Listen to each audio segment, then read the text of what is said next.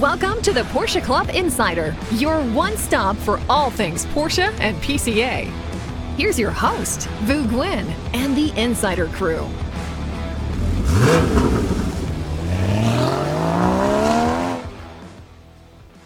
Hello there, and welcome to episode 23. I'm here with Manny Alban, our technical director, and Rob Sass, panorama editor. Damon Lowney, unfortunately, is not here with us. He is at home getting better and making sure that he'll be all well before our big trip to Monterey next week.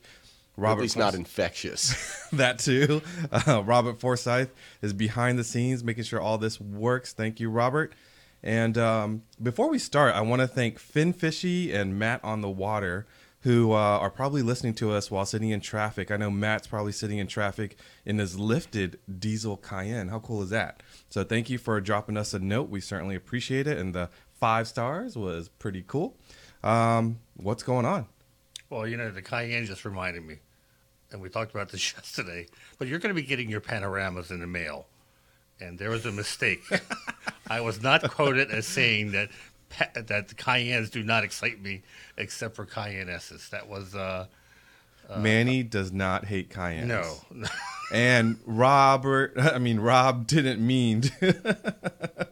it's all good. Somehow a block of replacement only copy wound up in the in the final issue, it's and that's good. on me. It's you know, all good. the editor. That's it happens. That's how all many, on me. How many words are in each issue, and you happen to you know one sentence? A lot. a lot. But still, it doesn't I, for, I forgot about that uh, when, he asked, when he asked us for quotes. So I was just reading the whole the panel because we get advanced copies. So I'm reading it, you know, from the front to the back, and I get to the Cayenne thing, and that's when I saw it. I'm like, oh my god, they used the uh, filler quote, not the real quote. So uh, yeah. But just, I have to say though, uh, and and we totally doxed you. Your address in Bel Air is there, so all the irate Cayenne owners know where to go. That reminded me what you said about the drives that lift. That uh, I love, I love Cayennes. I love Cayenne diesels. I think they were yes, probably their best. Yes. Uh, Cayenne, in my opinion, uh, that they built, and unfortunately, the whole diesel thing ended that. But uh, if you listen to the recent uh, water cooled exhaust video, I think uh, one of the last ones that I recorded was a lifted Cayenne with muffler delete, and he just did straight pipes after the secondary cats, straight pipes down the center back, and it sounded awesome. Man, he's just sensitive too, because he's the only one sitting at this table who's never actually. I don't. You've never owned a Cayenne, have you? No, and honestly, I probably won't. Um, That's not helping you. no, mainly because my commute is uh, 48 miles each way. Yeah.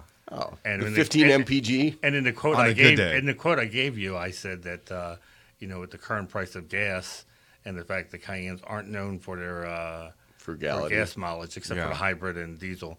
Um, plus, uh, you know, E1 Cayennes are getting older, so just like with any other car that's getting older, there's maintenance items, and uh, he spent uh, a lot of. You've spent a lot of time behind the wheel of my Cayenne. Oh so no, I, I, I love driving wise. It's great. It's so I have I own a suburban, and for what I needed, uh, it was fits perfect. A suburban is literally like driving an iceberg with a uh, steering wheel.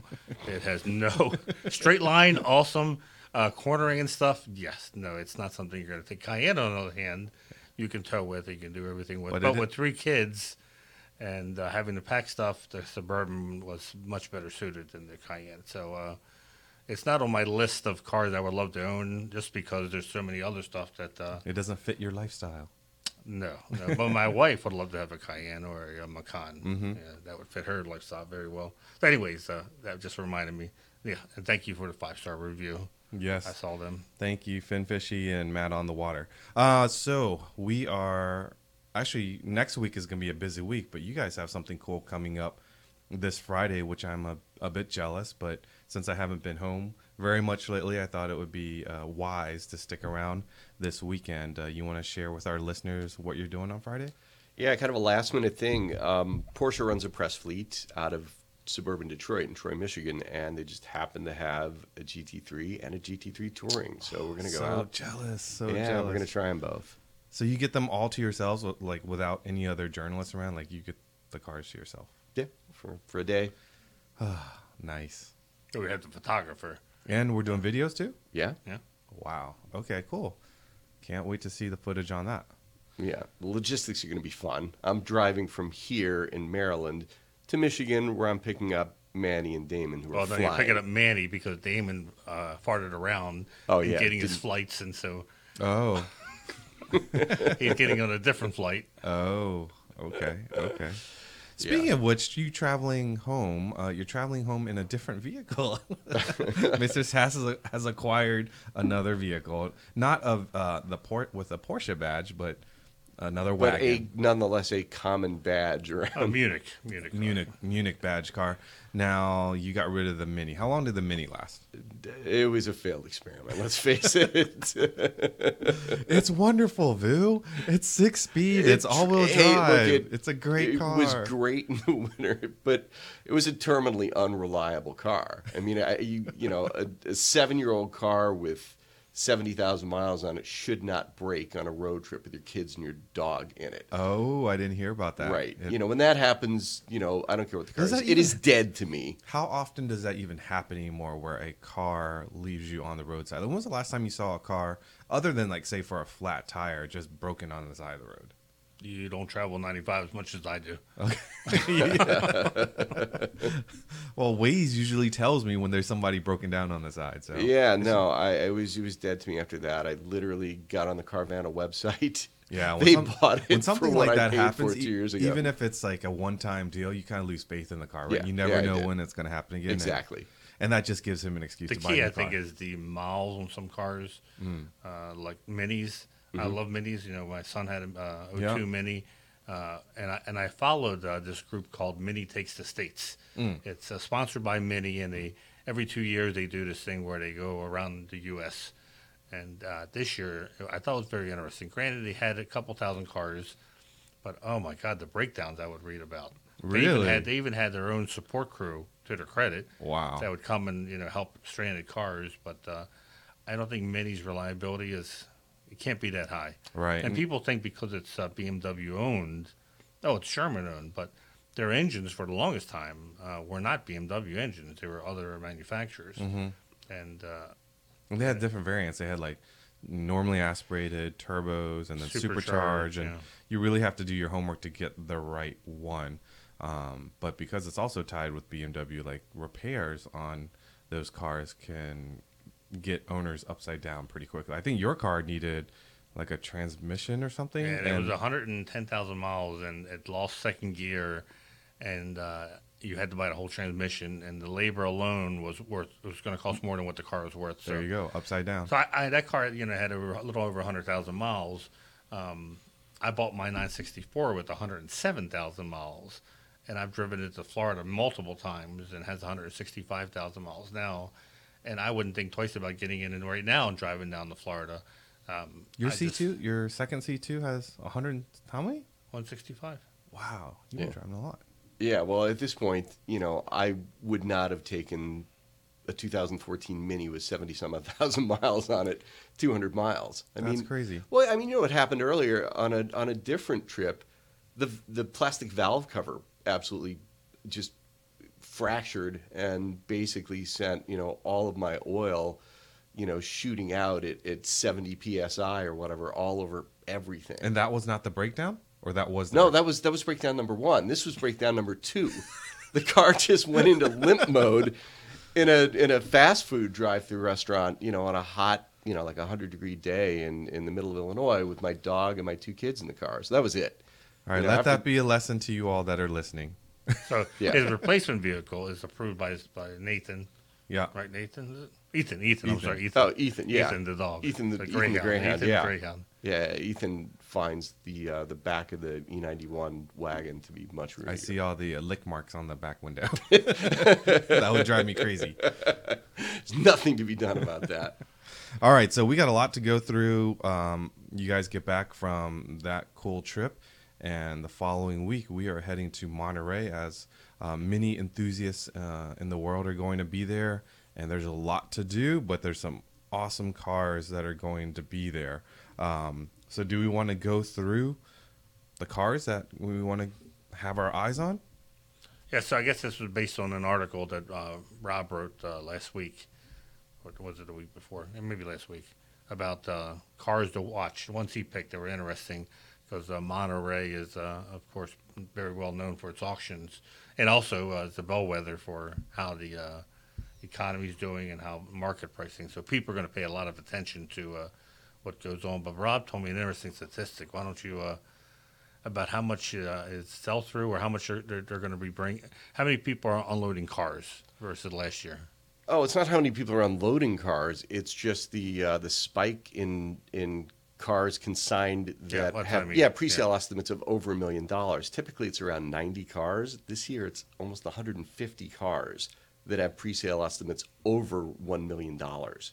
So, oh, that so- many cars with Yeah. that high a value. Yeah, I, I told he, he Yeah, told me this. that's I was crazy. saying, uh, you know, all I hear right now is uh, you hear the recession talk, and I read about uh, how these big uh, corporations like McDonald's and Walmart, even Google and Facebook, are announcing, you know, freeze hiring freezes and pretty much getting you ready for the layoffs. Yeah. The word uh, layoffs, and uh, you know, more and more saying that everyone's cutting back. They're buying more um, house brands, instead of name brands, and that's going to affect the economy a- as a whole. So will that affect, obviously it's got to affect uh, pricing and, and these type of cars. So the fact that uh, so many people, more people are selling their cars. right. Nothing goes on forever. I mean, everybody knows that the the market's been on a tear, you know, for at least you know the last two years, you know, all through the pandemic and and beyond. And I don't think anybody's predicting a bloodbath, you know, a situation where uh, the sell through rate goes from, you know, traditionally 65, you know, 68% to, you know, in the 40s or th- something like that. Nobody is, is looking for that to happen. But, you know, I think the consensus might be that the market is already is, is peaked in what you've got, or a lot of people are trying to get out before that memo widely circulates, and uh, you know, sort of get out as near the peak of the market as they can. So, the last time this sort of thing happened was 2014, 2015. You know, 2014 was kind of the peak of the last, uh, you know, big active market, and 2015, you know, the air started to come out a little bit. 16, 17, you know, gradually a little bit more air came out of the market. But I mean, I don't think was, anyone's expecting a crash here. Yeah, I, I don't think so either. And I think the factor that we haven't talked about yet is, you know, there might be a lot of people that want to buy cars still, but inventory is still so incredibly tight. Like if you wanted to buy a new, whatever, 911, 718, whatever, allocations are still super tight. And I think for 2023, production numbers are expected to be low. So if you want to buy a car, you want a cool car. I mean, this is your No your inventory routes. issues here. You know, something like 13 or 1400 cars at the big Monterey buy here, pay here lot. Right, So, exactly. you can go yeah. see them, and if you want it, you pay up. Yeah. I mean, yeah, exactly. So let's talk about this first car here, um, which I think is a color that you know on any car sells. I mean, really, Mexico blue. If you have an opportunity to buy anything and in, in, in this hue, it's such a gorgeous color, and um, I think this car This, this also is the belongs Aero kit too. Aero Kit Right. 997. The lobster claws, which I can, mm, yeah, not my favorite. A little bit busy, but everything else about it is beautiful. Uh, I believe this car b- was owned by the late Rudy Mancinas. Yeah, yeah, Mr. 993. I And was going to that's, say, I was going to say he's more known for 993, Right, and but that's he's, but he's also known for jelly bean kind of colors. yeah, that's why I picked this car because that in the pre-sale estimate, which is 90 to $110,000 for what is a 997.1, you know, with 30 some odd thousand miles on it. I, I mean, this is not that. a car that would be showing up at a, you know, at any catalog sale, Gooding sale or, or, or any of the other big time sales. I think this car will do that all day long. I think so too. But Um, when it- especially because of the color. I think if Yeah. that was silver or black, mm, probably not. Yeah, I but mean, it's a it's a 997 with a factory aero kit, relatively low miles in a Which great you don't painted see sample many color, Aero kit 997s. correct. or Correct. PTS 997s for that matter. Correct. And this will do 90 to 100 all day long. Right, right. But you know, chose it because it's interesting. Plus, you know, we've we've sort of had this conversation before. The 997 is kind of the we look at it as sort of the the, the Goldilocks of the the water cooled cars right now. I mean, it is kind of like the 993 of of water cooled 911s. And I think Rudy didn't he have sort of like a a thing where he would do the car, uh, if I'm not mistaken, and like he does Rudifi- like painting. Rudified. Uh, Yeah, Rudified, exactly, exactly. Where he would uh, do painted seat backs, and he he you know do little touches, tasteful touches. And I think this car will do real well. That's Yeah. a, that's a gorgeous. Car. I think so too. But it's you know it's going to be kind of an interesting thing. A 997.1S that does six figures. Aerokit's gorgeous. Yeah. I love Aerokit cars. All right, next one we have is a Club Sport, I believe, in like a very interesting color. I think that's kind of a love it or hate it color. Like I, green is my favorite color, but I'm not What so color is sure. That's linden green, and uh, one of our buddies, uh, John D'Angelo, I think, is in love with this color. Um, it's quite unique. It's almost like that. Um, what was that color that the the Caymans? Peridot. Peridot. It's like yeah, Peridot. Yeah, Yeah. it looks like Peridot. Well, this is an interesting car because uh, there wasn't many Club Sports sold. Mm-hmm. And most of them were white, right, Manny? Yes, white yeah. or black. Yeah. Um, and so this one, this would be hard for a person to be able to tell it's a club sport, except the fact that lack, lacking sunroof would be a, the first telltale sign. There's uh, we have someone in the region in uh, Baltimore area who owns one, and I saw it at a Cars and Coffee before I knew I met him. What caught my attention was uh, he had the CS on the fender. I believe this car does have that decal on the fender. I, don't, I just don't think you can see it in this photo. Yeah, I it's thought on, I read it's where on it it's didn't on the have- left did side. Okay. Yeah, you can see it right there. Yeah, that's the only thing that uh, told me that uh, either this guy made a tribute or it was a real uh, club sport, but they don't really stand out. Oh, maybe it doesn't. I was going to Well, say, I thought I read in the description Oh, that it didn't have deleted. an ET. Okay. It was deleted, yeah. to the untrained eye, they might walk right by this car. What color do you see it as, Manny? Because like for those of you that don't know, he's colorblind. so to us, that is a green, but to you, does that look tan? champagne colored? Champagne colored? yellowish. Um, I've never seen a club sport in that color before, and that's a European. Well, this car, one's it looks paint to like. sample. Yeah, it's a rest of the world car. You can see the side reflector on it, but Mm-hmm. uh, it was a PTS car. So I mean, it's it's rare upon rare. It's a club Wow. sport. It was a car that didn't have a huge horsepower bump. It had like a basically a different chip, I think, than the uh, stock one, and that's what hurt it in the U.S. in sales because it just didn't justify uh, the jump. What's of the estimate on that 3.2. car, Rob? It is four hundred to five hundred thousand Whoa. dollars. Which honestly, I haven't seen a three two Carrera Club Sports sell publicly anywhere in a long time. So, you know, I think Four to five hundred. Yeah. There's a I lot of remember options. when they were like a hundred thousand, and I thought you got to Yeah. be crazy.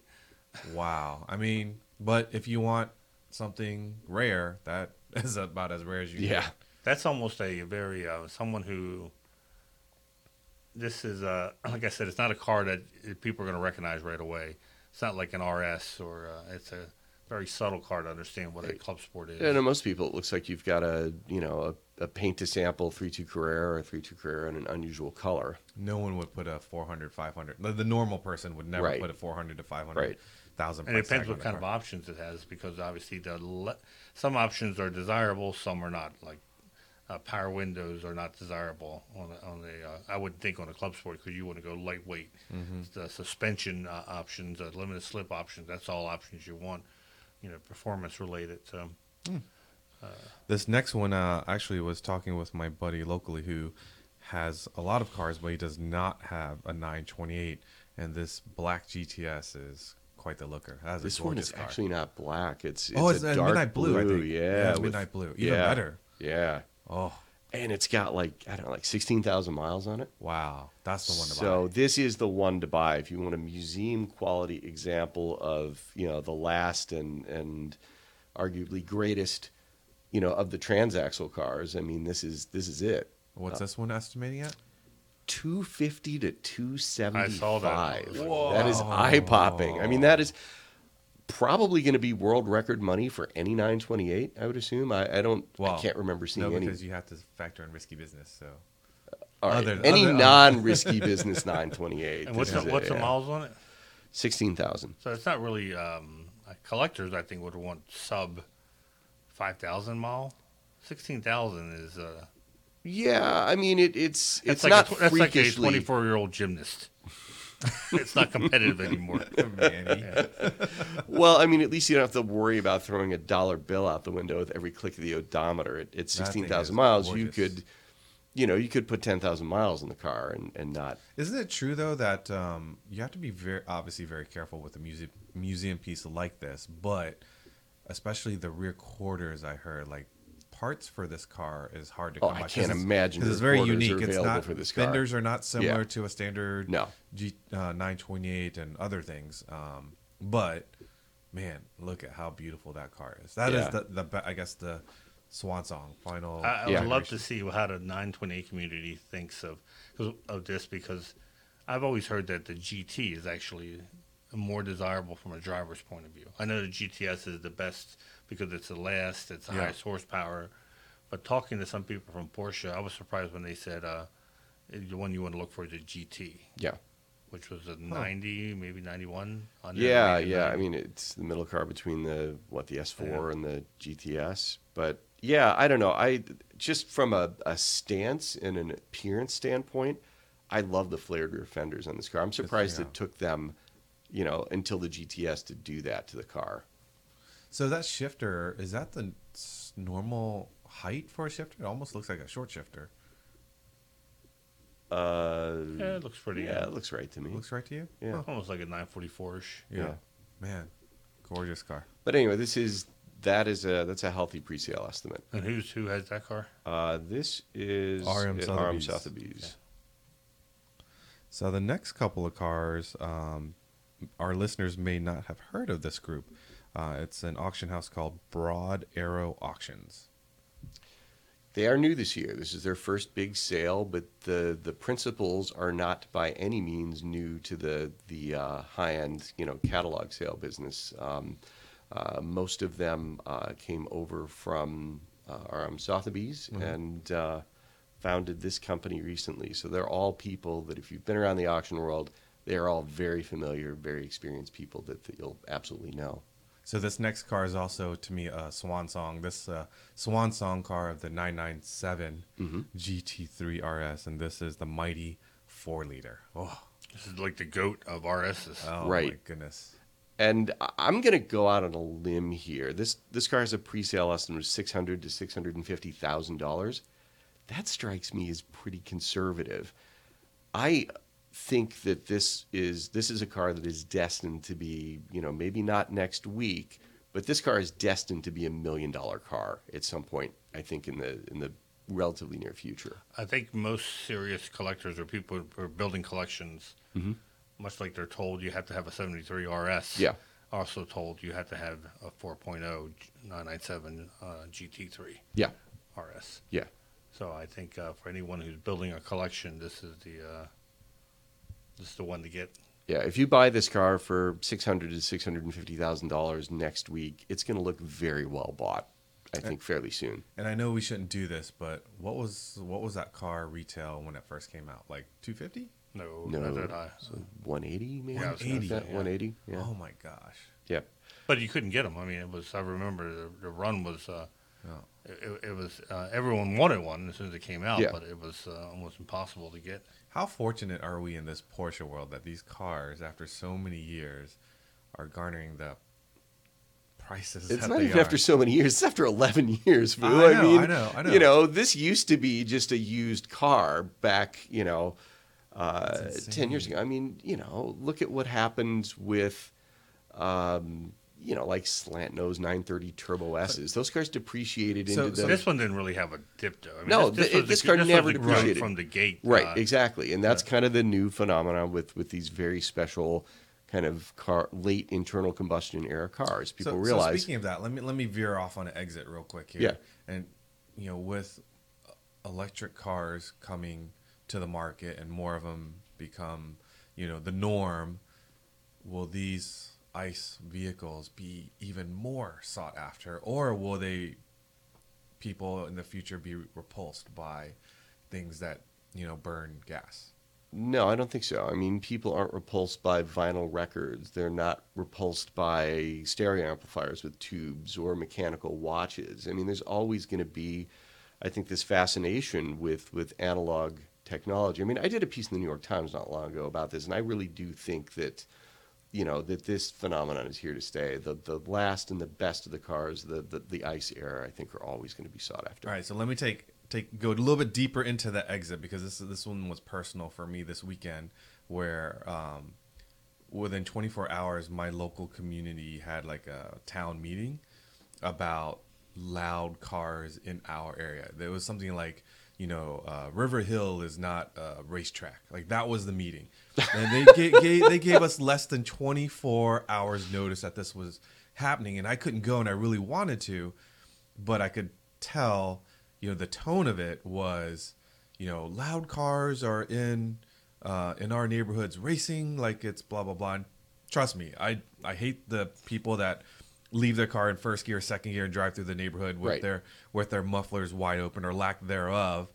But like these people almost like seem like they were out there with pitchforks and saying, you know, well, yes, they they all gather at so and so, and then they take off and race home. And I'm like, you can't lump us all together. But that's what I'm worried about. Like I'm worried about people and ice cars that are qui- uh, um, and electric cars and quiet and serene and da da da da. Like they're gonna come after us because we're enthusiasts. Well, I think that there have always been loud mufflers. You know, people have always put glass packs on whatever. This is not a new thing. I think that it takes on with, you know, things like Nextdoor and things like that where people can get their their temperatures up a little bit higher. They can commiserate, you know, I think those things kind of But what there wasn't before, or at least wasn't very popular, was this cars and coffee gatherings. There'd be like organized car shows. There would be an organizer and someone you could hold responsible for. Right. But nowadays, it's just like, hey, we're getting together at such and such place. Yeah, pop ups. And, and and and they're sitting there, and uh, you know they're sitting there revving their engines. I can see why Right. it Yeah. people. and and I can too. And there's always some. There's always going to be a baseline level of dumbassery at, at you know cars and coffee or gatherings like that. It's usually the Mopar people, not to not to call anyone not out. to go too but- far, but yeah. the, the whole reason why this popped up is because somebody in a, a car was doing donuts at our local high school, and also there are groups that in Maryland they've um, they kind of come to an intersection and then they block off all four. That's like going around the country. Not yeah, just and, and yeah, just not just in Maryland. So it's it's all getting lumped together, which makes me fearful. And uh, you know, I hate those people as well that are blocking intersections and doing unsafe things. I hate people that are doing donuts on on private property. Like I hate all that too. But don't lump enthusiasts with that. Just because you know I want to make my car a performance car or I like a better exhaust, like don't lump me in with you know these hooligans, so to speak. the people who ensure that we can't have nice things. Yeah. So, anyways, Yeah. all right. Back, all right. back- well, back- let's back- talk back- about let's, let's talk. let's talk about a super loud car that at least isn't street legal. Manny, No, no, no, no. This this next car I think is also this is a, a this is also a broad arrow car, right? yeah, yeah, And this is like King Kong at the track. yeah, yeah, Yeah. But this is You and interesting Manny because can- this is only a track car. This was Right. never street legal. Right. So it, to me, it's interesting because it's a car that doesn't really have history, other than I think Jeff Zwart running it up uh, Pikes Peak. Right. It has never raced in a series. It's you know it's not like a, uh, a GT3R that uh, Porsche races and has won Le Mans, Daytona. Um, this is a car they came out with. I think they were hoping to have a series. But uh, you know, once again, we laughed because we said collectors are going to buy this, and there's no way they're going to race them, and that's exactly what happened. So uh, it's um, it's a very peculiar car. I thought to myself, uh, who would buy this car? So this is a this is a GT2 RS Club Sport. So engine and transmission is just like the standard quote unquote standard GT2, um, but obviously suspension, lack of interior, carbon fiber bits. This is a, a a dedicated track car. right. But under the skin, and, and Manny, you can talk more about this. This is actually very similar to the, the 935, right? Well, yeah, they based the 935 Yeah. on this car. Yeah, The Which- modern day. And the 935, the modern 935 isn't street legal either. yeah, Yeah. and that also uh, but that was a whole different body a very attractive body and you know they really uh, pushed the whole uh, uh, relationship to the original 935s but that also didn't become a series and once again other than jeff zwart and uh, i think cam ingram might have driven one i'm not sure up uh, pikes peak i had never really saw it in Okay. competition To sum this up, though, you've got a very expensive car with limited usability and a probably fairly limited market. So, how many um, people are taking them to the track Yeah, Yeah. And what's the, what's the uh, pr- prediction on this car? 500 to 550. That almost seems like a bargain. It, it does to me too. That's one of the reasons why I, I picked this car. Yeah, Factory built race car. right. Huh. So, All right, the next car Manny and I have felt has always was always destined to become the future RS because we were at DE's when this car, a lot of these cars were on track, and in fact, um, well, not to scare people about DE's, but uh, this car is not forgiving, and we've been at DE's where we've seen uh, this car uh, bite their owners in the hand because they uh, they couldn't handle it. I mean, this car has no ninnies. It is loud and ruckus. It's it's a great drive.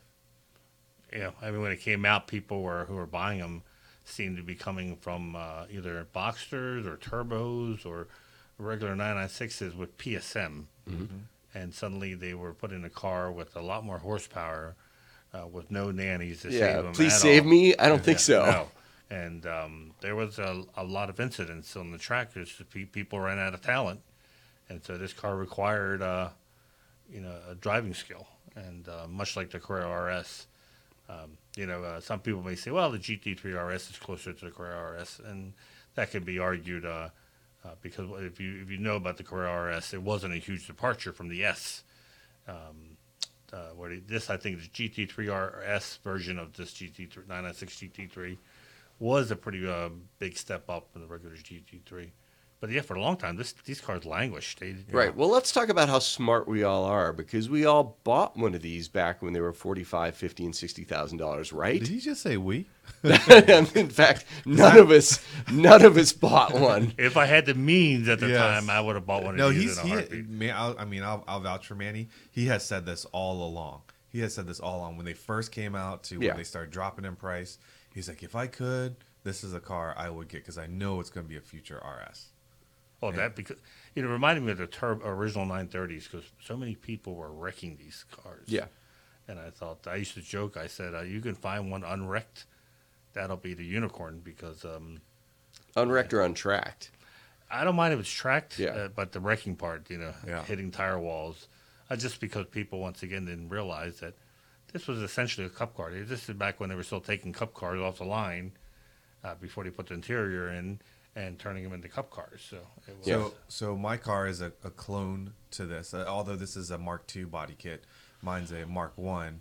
Um, I can tell you because I've driven uh, one of our past presidents, Kurt Gibson's. You know, he had a 996 GT3, and I was like, man, how different can that car really be from my car?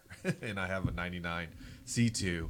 Um, and I can tell you it's a world of difference. It's almost like comparing a cruiser bike to a sport bike. Yeah. Like it was just, you know, the RPMs a point and shoot, and it's just like you can't drive that thing slow. Like you just want to drive fast all the time. Yeah. Is it the most comfortable? Who cares? Because it's fast and it's precise. It's like a scalpel. Um, what an amazing car! Even this is a Mark II. This is the 996 GT3 uh, that came to the U.S. was the first one, and that really started um, confusing people as to what was the top dog. Was it the turbo, or was it the GT3? And that's we we talk about that uh, a lot, uh, where people who buy uh, GT3s but are used to uh, turbos or GTS uh, 911s, and suddenly you know they're shocked at uh, how a GT3 rides and how firm it is. It's just not like as smooth as the previous cars, and that's you know a lot of that is because it's a motorsports car. Right, And you're gotta right. you got to give up some uh, of the comfort. Yeah, because there's a lot of buyers out there that want the best, and Yeah. they hear about GT3 and they think that's the best. Well, I'd But give it- up a major body part for this car. So Yeah, but you know, people, you know, some people that are buying these things don't think about how, as Manny said, this thing doesn't ride like a turbo. It does, you know, and it's also you hear the differential, and you know, a wheel picks up when you go down a curve. I mean, it, it's it's hardcore. it, it is. I mean, I just drove the the RS version of this car in Europe about a month and a half ago. did he just rub that in our face? I think he did. And uh, I felt I felt like he rubbed that in our face, I rode in the Honda Fit. uh, which is also lowered and a very nice suspension on it. Might I add. Anyways, go ahead. Yeah, no, and, and it, it absolutely was stiff. Did I find it to be Uh, intolerable, no, but the roads there were absolutely And, pristine. and how long was your drive? hour Yeah, on on, yeah. on very very nice roads. Yeah. I, I will I'll, I'll give you that. But uh, yeah, the only thing, and we uh, for some reason we didn't know this car car's actually for sale at Bonhams. Uh, we left that off in the article. We'll add that. But the only thing that's missing here for me. If I'm going to own one of these cars, it needs to be speed yellow or maybe guards red or something like that. Uh, black, um, you know, uh, frankly, it looks like out. your car, Vu. I know, I know, and you know, trust me. If I had the the chance of another color in my car, I love my car, and when it's clean, I love it. Oh, I don't. I don't But- dislike the but- black, but but you know, I would love to have a brighter color. yeah, say yeah. If you're or- gonna drive a GT car, And what this car did, which I- and I find this interesting, is no one ever talked about the headlights. You know, it's the same headlights in a 996, but somehow it got a pass. uh, well, but they, they say it's the GT3. the dot two headlights as as opposed to the original fried egg headlights. But so that's interesting. That trunk right there, um, it's not a C4, but it has a C4 chassis. Yeah, I believe they use a C4 chassis Yeah. or at least brake system. Yeah, because my my interior. I think they use a C4 chassis. I think I think you're right. Very cool.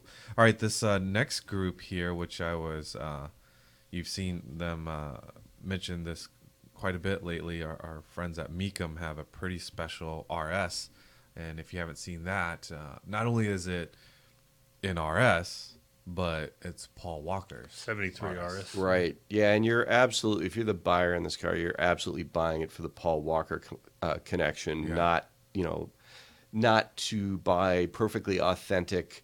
Uh, 27 touring because there are some personalized touches to this car that that you know Manny and I talked about earlier, you know that aren't necessarily you know Concours correct, but were done to, to you know because that's what He he, wanted. Yeah, he liked it, Yeah. and and frankly, I like it. I think the car looks great. So, how many miles are on this one? What's actually? Let's go back to. Uh, sorry, before you. What was the estimate on the uh, the GT3, the 996 GT3? Oh, 150 to 180. 150 to 180. 80, yeah. Man, we could have had those back like 40 something. Well, for yeah, 40, for a, a pretty heavily tracked car, but nice cars two years ago were 65 grand. Man. Okay, Yeah, anyways. I know. So what's the estimate on this uh 27? Uh, it's a million to a million two fifty, which is kind of what the estimate would be if this were a lightweight. But this is a touring. So essentially, I think what the auction company's banking on, and, and I think uh, uh, not unjustified, is that the Paul Walker connection is basically going to elevate uh, a touring to the price of a lightweight. Yeah, that'll be interesting to see what the uh, Paul Walker tax is on this Yeah. because it's uh, not a correct RS with the, some of the trim bits. Right. I mean, I think Paul wanted, you know, Paul had a touring and he wanted a lightweight. I mean, it's got the um, uh, the lightweight, the fiberglass rear bumpers, the deco trim from the bumpers isn't there.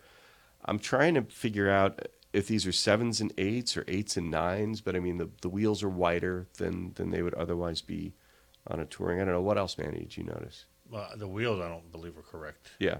It's more like RSR wheels. Yeah. Um, Well, I RSR it- finish, but I yeah, mean, they look just great. width wise, they look great. You know, it's what I would do if it were my car. And I think, you know, I think It'd be a great driver car. Yeah. You wouldn't you know, have to worry about uh, it being correct. Yeah, the seats have Pepita inserts. I mean, it's a stunningly good-looking car. You don't see many in yellow. Yeah. And was it do you think it was originally yellow?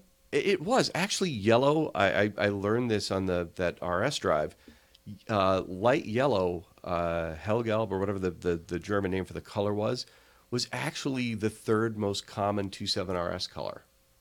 Wow. So yeah, I'm imagining white had to be the most popular. yeah, white with you Blue, know white probably. with blue, white with red, whatever. But this but was yeah, also a second series car, meaning you know the first 500, then the second 500, and then the remaining. Yeah, uh, this is number 990 or 991 or something. So yeah, it's the second series car, but it's it's stunningly beautiful. Celebrity ownership is always kind of tricky with values. I kind of tend to think that if the celebrity in question is a deceased and b has a very firm and credible connection to to you know the, the motorsports world, uh, then you know they do better. Like Steve McQueen cars, you know Paul Walker. You know, if it were you know Frank Sinatra's car, or, you know, or John Lennon's car, or something like that, not so much because Right. these people really you know weren't known to be car people. Right, right. You would so want the Frank Sinatra '50s Cadillac, wouldn't you? No doubt. Are you Convertible? me? Absolutely. Absolutely. But this is it's a it's a gorgeous car. It's going to be really interesting. I mean, this could turn out to be a very conservative pre-sale estimate. You know, there's just you know the the the Paul Walker mystique. Uh, there's the's no telling what And who, will. who, who's consigning this one?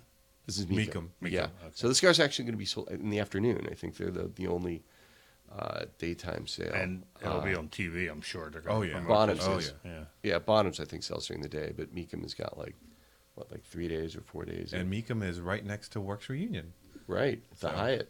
at the Hyatt. Yeah. All right. So before, I thought what we might do is um, share with folks what our schedule is going to be like at Monterey Car Week. But before we get into that, I would love it if uh, our listeners would one give us a like, of course, uh, subscribe to the podcast, and if you have a minute or two, drop us a note, drop us a comment. We love getting comments from our listeners, so do that. Um, so where are we going to be during Monterey Car Week? Let's. Uh, I will. I think I get there first, right? So I land uh, on Tuesday, and then I'll be judging at the Pacific uh, Grove Car Show. I'll be doing the same thing. You'll be there with me? Yeah. Oh, that's right. And then on Wednesday, we're hoping to head over to the Zentrum. Manny, you want to share with folks what Zentrum is? And Well, we hope to do a video explaining what the Zentrum is. It's basically like Porsche's headquarters uh, for the week at Monterey. It's a, um, I'm not going to say it's a mini dealership, but it, it looks like that. It looks, it's a temporary building that looks like it's permanent. It's pretty impressive. And um, they're going to have a speaker series that they've advertised. They haven't Yeah. said what speakers, but uh, I signed up to get the updates on it. So hopefully we can get access early and show our members, you know, what who who can't make it out to Monterey, but they have the Zentrum every year. Yeah. What a Zentrum looks like I- with the Doesn't headquarters. it just little? It, it's like German for center, like Porsche Center. I think it sounds like a like a you know alien planet from a bad sci-fi movie. But it's it's at the barn, and Porsche rolls out the red carpet and brings out tons of cool Yep. stuff. I think it will have a art flair to it. there's a color color theme. theme that's going on. Yeah, it should be. So if we are able cool. to, we will record it and share with all of you all. Otherwise, we'll sneak in and do it. right. We usually go through the back door carrying a carrying a tray of food. Would you like an appetizer, Act like sir? you belong there. But I a- think what I'm really a lock excited, cutter. what I'm really excited about on Wednesday is to get down there. Hopefully, we can get to the Quail uh, and get a look at the GT3 RS that's debuting. That uh, I think that's if you uh, subscribe to eBrake eBrake News, uh, PCA's uh, weekly newsletter that comes out on uh, Tuesday nights, Wednesday mornings. Um, you'll see uh, it's one of the top stories. The link, if you're not at Monterey, you can watch from home as they debut this new GT3 RS. So. and all of its wing. It's all about the wing. The wing and the arrow. It's, Yeah. It has some interesting arrow bits that uh, and, uh, everyone's been, you know, we've been seeing spy shots of this car forever, so it's going to be cool to see uh, what uh, what it actually is, and hopefully we can get that on Wednesday, uh, get a look at it. And Rob will be previewing some cars. Previewing Some of the cars that we actually just talked about. Yeah, and some that we didn't, Mm-hmm. including the Sally Carrera 992, the Porsche exclusive Sally Carrera. Do, Cool. do they have an estimate for that yet? They don't. Uh, I think that is selling Saturday at RM Sotheby's. Our good friend Jay Ward, I'm sure, will Yeah. be there.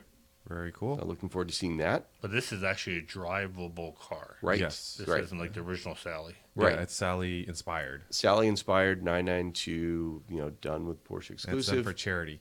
Yep, set for Yep. charity and apparently uh, only available to a U.S. based buyer. Interesting. So, well, it's Hmm. a U.S. spec car. So, Ah, okay. All right, and then Thursday we will be setting up at uh, Monterey Pines Golf Course, getting ready for Werks Reunion on Fridays. Uh, Rob will still probably be doing the auction uh, tour, and then Friday we go right into a full day of Werks Reunion. Hope to see many of you there. Then on Saturday, I'm judging with Rob. I think yeah, lemons, Concours of Lemons. Concours de Lemons. Yeah. and uh, Damon will you have be your tetanus shots before you go there. Damon will be at Laguna. Boosted. What's Damon doing at Laguna? He's he's, he's doing interviews or something He's like doing that. interviews. Okay, Yeah, Laguna okay. Seca.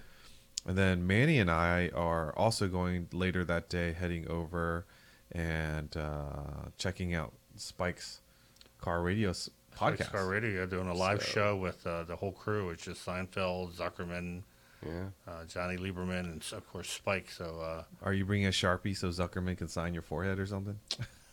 I want I want to take a picture uh, of my face next to his face with the uh, sticker. I With just the want to- sticker? I just want one of those stickers. Yeah. Yeah, it's uh, it'll be fun to see.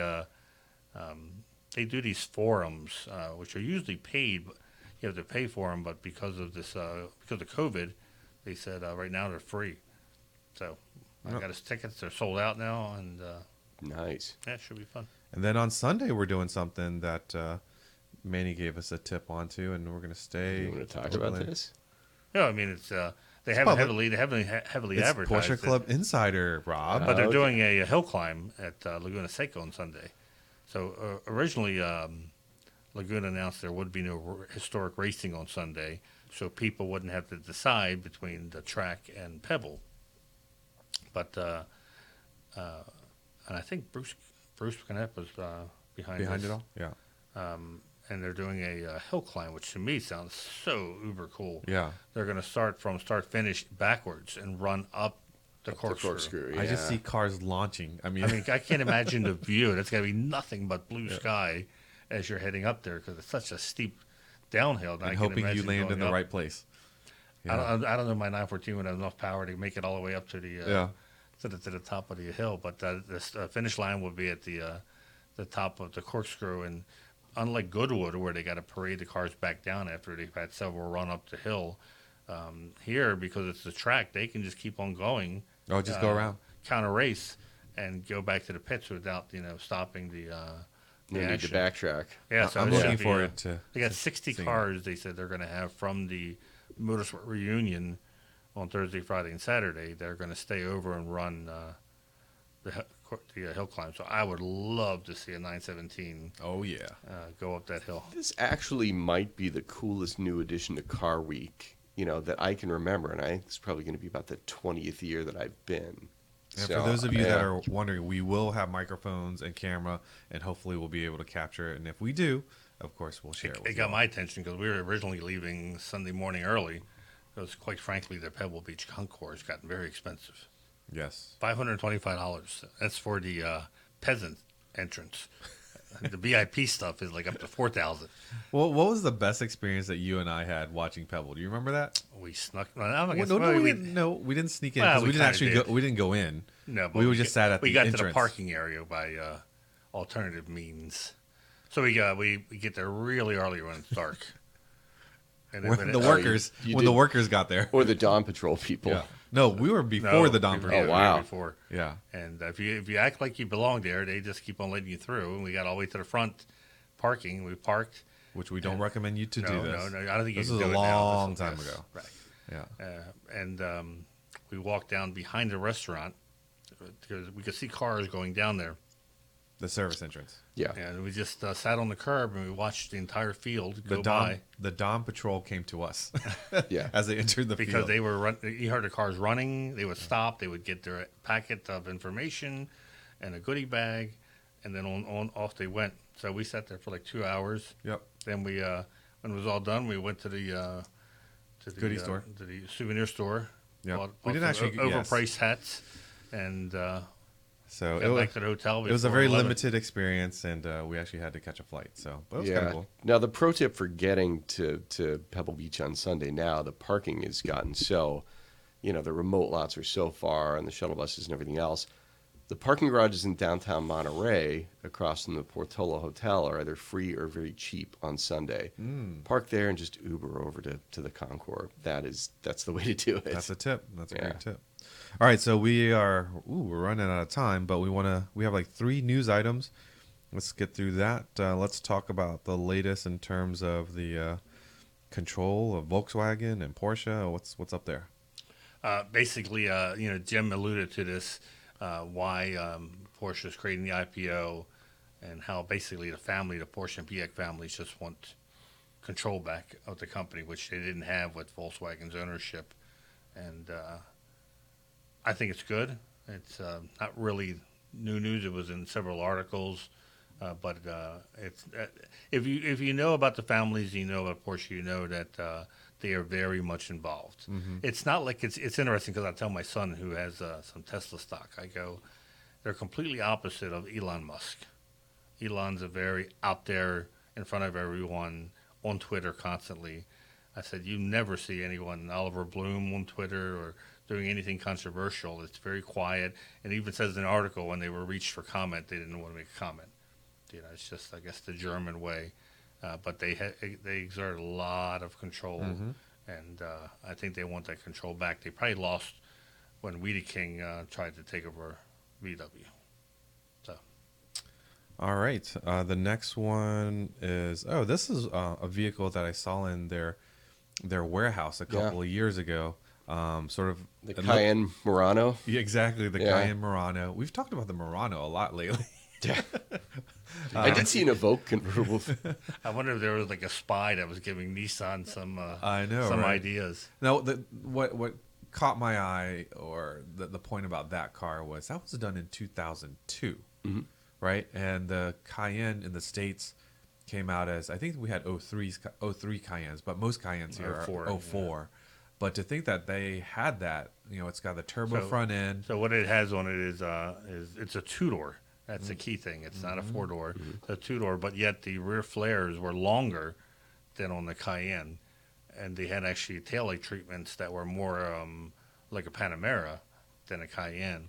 And the roof itself, the planned roof was going to be like the uh, modern Targa top, where it would have a you know soft section on top. And, Yeah. But this the prototype uh, they showed to the world uh, in the article was um, never a mechanized top. It was just something that they had planned if it had gone. So the uh, concept had no roof at all. It was like a beach car or something. or I, uh, I think I read somewhere where it was all manual. Hmm. But the fact that I haven't seen any pictures with the top on may say that yeah they didn't have it ready. But then in the at, in the end, I think their actuaries figured out that there probably was not much demand for this car. These sane people figured out. But hey, what a great, what a fun exercise. I mean, it, it could have been. Uh, s- a car that we are anticipating is the uh, new 718 Boxster Spider RS. Will it be called an RS? So Hopefully. that'll be the first uh, convertible RS since what the uh, 718 Mm, from the 50s. I think so. I don't think there's been an I- I- RS there uh, hasn't an open RS. using the RS. And what are uh, they saying? This thing will have like 500 horsepower. I think it's basically uh, you know like a Cayman GT4 RS. Yeah. But Yes. but if that's the case, then this car will only be. I don't say only in, in, in a negative way, but it won't come in a manual. It'll be PDK only. It uh, it's interesting because the rooftop uh, is actually the back of the roof extends further than on the regular 718 Spider. Now this is all um, prototype pre-production, so they may be part of disguising. That may be actually something production-wise, but it also mounts a different. Uh, uh, if you look at the rear, where the um, let's call it the bikini top mounts, Right. Seems like it has an intake or something. Yeah, there. it's, it has intake, so it's mounting Oh. differently than on the regular 718 yep, Spider. Oh, that's wicked. Yeah. yeah. That Uh, is wicked. Yeah, if you're not on the list already, we'll just have to wait to see. Uh, you know, once it comes across. That'll be exciting to see uh, if that comes so, out. So we have a buddy that's anticipating, uh, hopefully an allocation, and uh, you know he's he would he would let go of his manual spider that he has now, and some of us, you know, in our in our buddy group is saying, man, do you really like? He has a GT2 RS. Does does he, and which is PDK and the the spider that he has is a manual and it might be one of the last great manuals. Do you give up the last great manual for another PDK car, right? Even though the RS is going to be amazing, Mm-hmm. man, rough world. Yeah. All right, let's see what else have we upcoming events. We talked about uh, Werks Reunion, of course, Sports Car Together Day. If you haven't uh, purchased your Corral parking tickets, make sure you do that. We still have parade laps available at Indy, and that's over Labor Day weekend. Just go to pca.org, and all the details are the there. best twenty five dollars you'll ever spend. Oh my you gosh, just need a yes. Porsche to be able to participate, but uh, not many people can say they've driven the F one course at Indianapolis. The normal tour takes you around the Indy course, but this is through the F one course, so it's uh, yeah, pretty special. And I think if you spoke to anyone who did it last year, Yeah. will tell you that uh, they would have paid a hundred dollars Right. to do these uh, laps. And and this year they actually allow. I think last year you could only do one day. Yeah. This year, if you want to do three days in the same car, you can buy three days. So that's pretty cool. Nice. Uh, let's see, Unstock, November thirteenth. When's the date going to be announced? Uh, And the that date, date- excuse the- me, the location. We will mention the location uh, at Werks Reunion. So right now it's just save the date for November 13th, and at Werks Reunion we'll let you know where it is. It is in Burbank, uh, but we'll let you know the exact location. And we, I think we said earlier, we did the site visit. It's gonna be an amazing event. Recent videos, we released the one mile review of me not driving uh, the 918 Spider, but still was an amazing experience. Drew uh, took me for a ride, and you know, I thought it was a fun review. Uh, some people were saying, you know, why don't you let Vu drive? And please remember, we did this kind of you know off the cuff. It was late, uh, late afternoon at parade, and he wasn't planning to bring the car for a one mile review, and, and uh, you know, for let's say for insurance reasons, we just wanted to make sure that uh, you know we didn't get into trouble there. So he drove it. You know, I was actually fine with it because he dipped into it. Whereas, you know, I don't know if I would have wanted to do that with a with a 918 Spider. I probably would have, but um, I thought it was a fun review. We, he has some other cool cars, and uh, with more planning. Uh, I'm sure I'll be able to drive. So don't give him too much grief that he didn't let me drive. Uh, it was a, a joint decision there. Um, Tech Tactics Live with Pirelli last week was also released, as well as the uh, podcast 21 um, with our representative from Pirelli. If you haven't checked that out, but last night I believe we dropped the video with Donald Osborne on the 911R R versus the, The GT3 GT3. very that's doing very well and again all of you notice a lot of content lately and i'll you know i'll say this a lot we're trying to get to that 100000 subscriber level on our youtube channel so each and every one of you that are listening can help make a difference and and uh, just simply subscribe it's free to do so and it helps the club and it gets you know pca out there and helps the algorithms of getting our content to those that are interested in porsches all right. Let's see. We're at pretty much at the top of the hour. Am I missing anything else, fellas? No, I think uh, so. The next podcast uh, we'll talk about uh, um, Monterey Car Week Werks reunion, everything we saw. So The we'll have recap? a lot of the recap, yes. And then the following week we're going to have Rob back on. Uh, I guess we remotely to talk about what uh, what he, what he saw from and what the, what the market is after the sales. The You know, aftermath. what- is it uh, is it the implosion? Is it uh, nothing at all to worry about? You know, are people still holding on to their cars? It, it'll be interesting to see uh, which cars sold, which ones didn't. All right. Well, everyone, thanks for listening. If you aren't currently a PCA member and you own a Porsche, what are you waiting for? Grab that VIN, go to PCA.org and join. If you're looking for your Porsche, check out our test drive program. We'll help you find one. Remember to follow our podcast Instagram page, behind the scenes photos, videos, Porsche Club Insider, all one word. Send us a message at podcast at pca.org. If you want, please comment on uh, the YouTube podcast video as well. Until next time, stay safe and we'll catch you down the road.